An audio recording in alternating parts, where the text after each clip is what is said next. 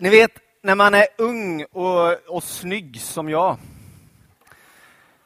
Eller vet, när, man är, när man är ung och du vet, när du precis har fått tag på det här med Jesus.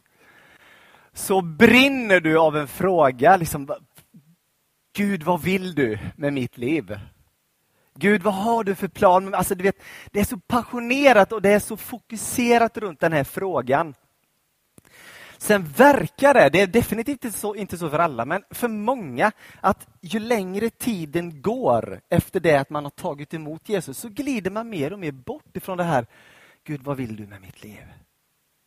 För man på något sätt, du vet, livet, eller vad man ska kalla det för, kommer ikapp och man, man, man stabiliseras eller till och med cementeras i sina former och mallar och så vidare. Och den här frågan, Gud, vad vill du med mitt liv?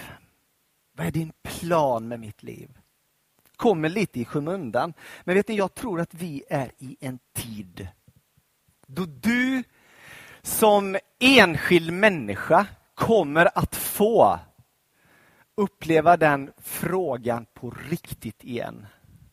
Gud, vad vill du med mitt liv? Och jag tror i synnerhet att vi som församling kommer få leva med denna fråga på ett helt nytt sätt. Gud, vad vill du med ena kyrkan? Vad vill du med den här församlingen? Vad är din tanke?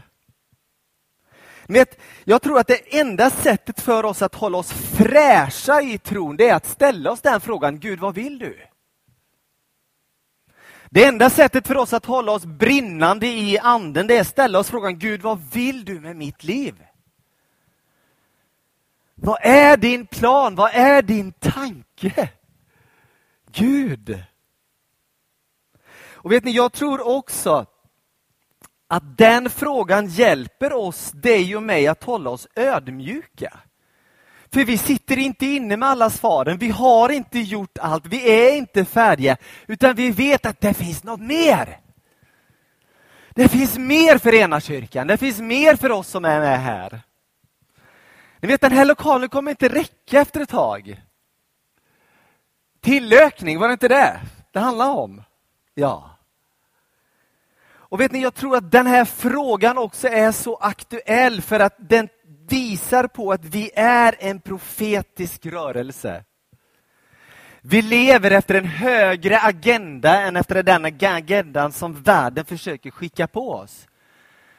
Vi lever profetiskt efter det som himlen har för oss. Gud, vad vill du med mitt liv?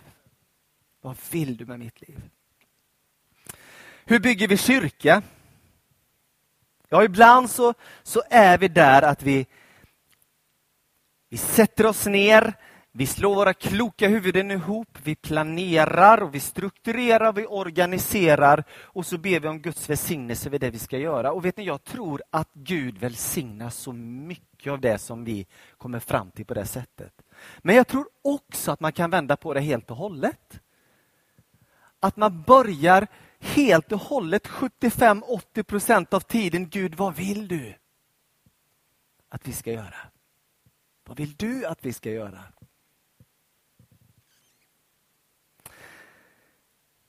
Ni vet, Jesus sa så här att som Fadern har sänt mig, så sänder jag er.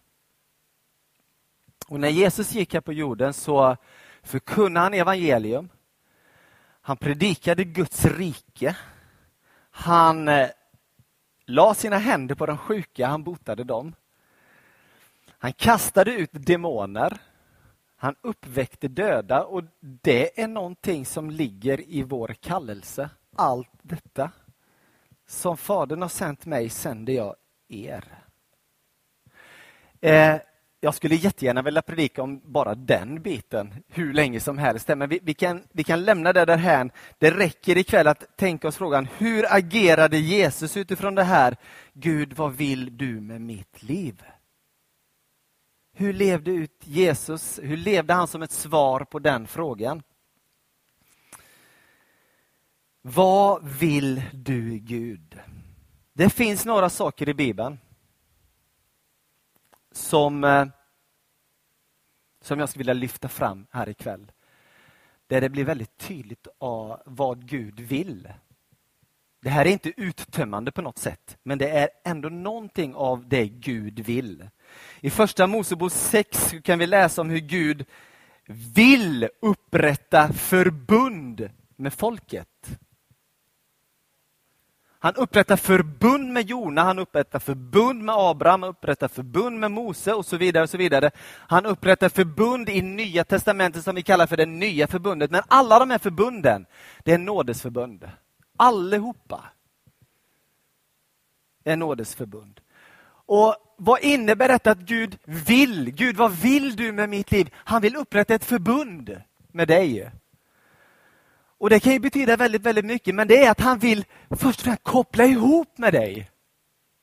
Eller hur? Gud vill koppla ihop med dig.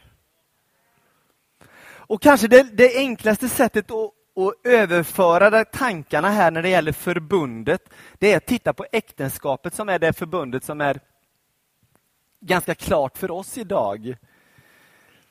Du vet, ett äktenskap är ett förbund där den ena parten tar med sig allt vad den är och allt vad den har in i det här nya förbundet och all den andra parten gör precis likadant.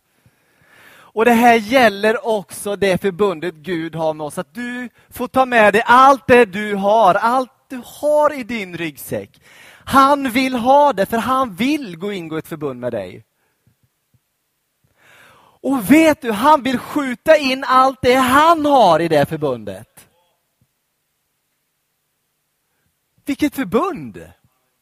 Och det här vill Gud. Gud, vad vill du? Ja, jag vill, jag vill, jag vill ha ett förbund med dig. Ah.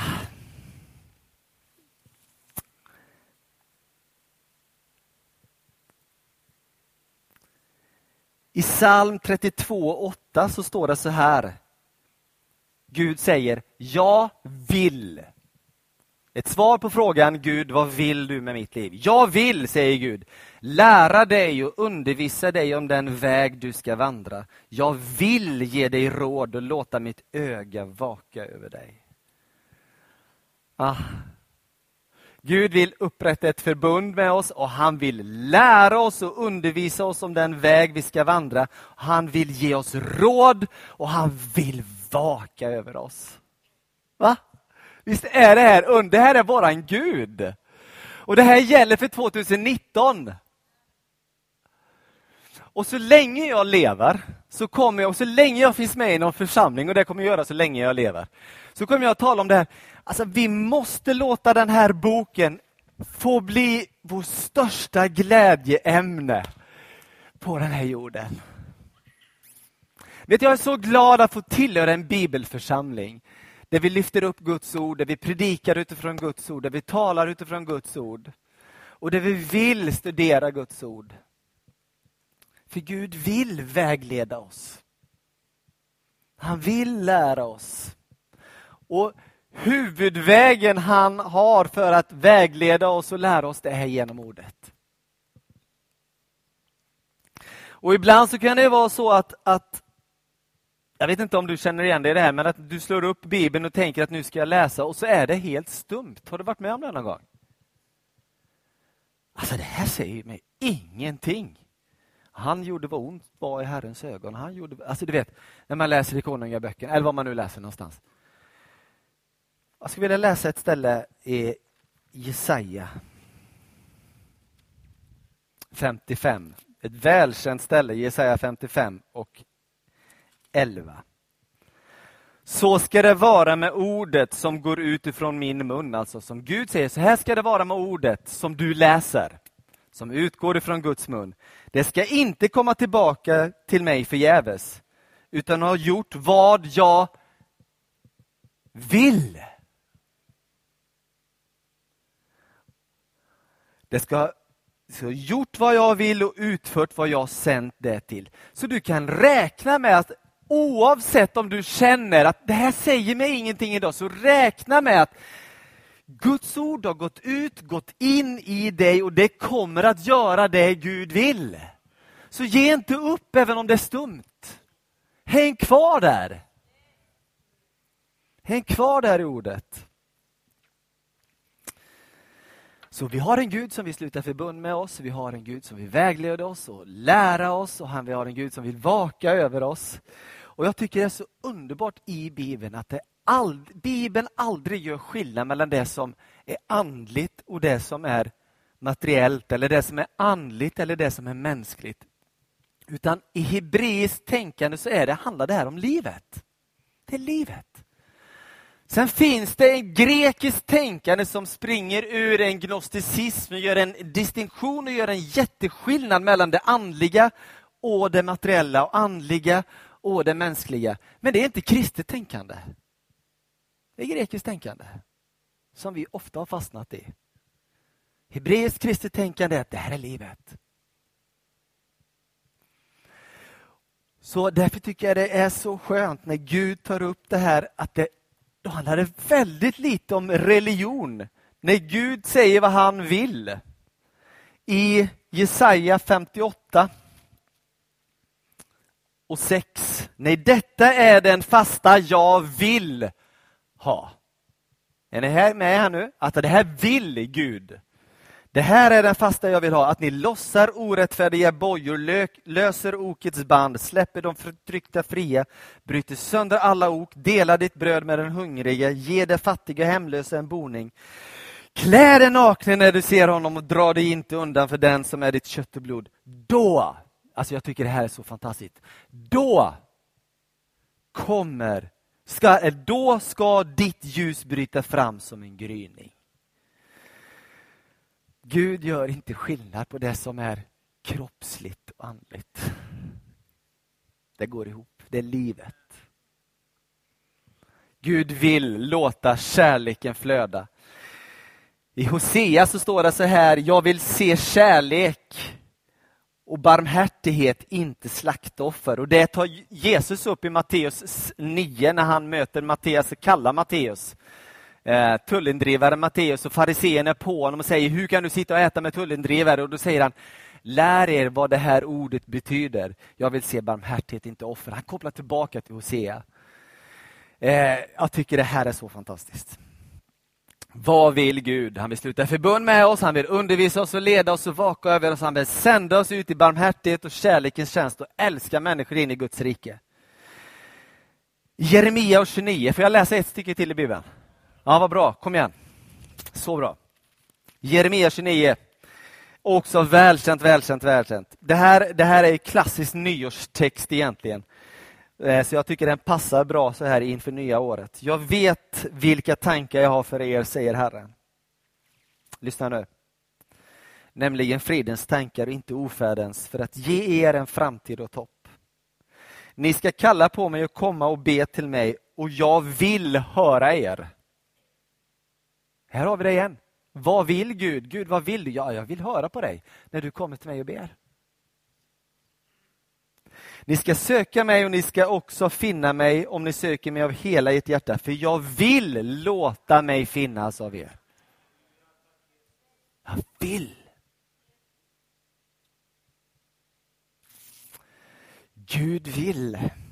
Och vet ni, jag tror det här med bönen, jag måste få ta det också från Bibeln. Alltså jag läste det i förra veckan och det blev så starkt. Jag, jag tror att Gud kallar oss in i en, en fördjupad bön som församling. Verkligen tror jag på det. Jag läser det här ifrån klagovisorna. Låt tårarna rinna som en bäck både dag och natt. Ge dig ingen ro, unna inte ditt öga någon, någon vila. Stig upp, ropa högt i natten när nattväktarna börjar. Utgjut ditt hjärta som vatten inför Herrens ansikte. Lyft dina händer till honom för dina barns liv som tynar bort av hunger i alla gator. Gud vill höra oss. Att vi får be för våra... Och alltså när den här texten skrivs så läser vi, när vi läser barn, så kan vi tänka på våra barn och det ska vi göra, men barn är vi alla i den här texten, i kontexten. Att vi ber för varandra. Vi måste be för, på riktigt, be för varandra. Sista texten. Timoteusbrevet. Först av allt uppmanar jag till bön, åkallan, förbön och tacksägelse för alla människor, för kungar och alla i levande ställning så att vi kan leva ett lugnt och stilla liv på alla sätt gudfruktigt och värdigt. Detta är gott och rätt inför Gud, vår frälsare, som vill, hörni? Gud som vill att alla människor ska bli frälsta och komma till insikt om sanningen. Ja, det är värt en applåd. En applåd till Jesus för det känner jag. Gud vill att människor i den här staden ska komma till tro. Gud vill att människor ska komma på insikt om sanningen. Och här finns vi.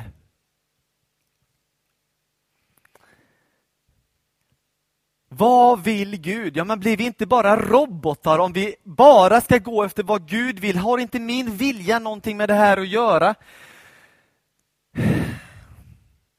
Jag ska säga dig att jag tror att Jesus var den friaste människa som någon gång har gått på den här jorden.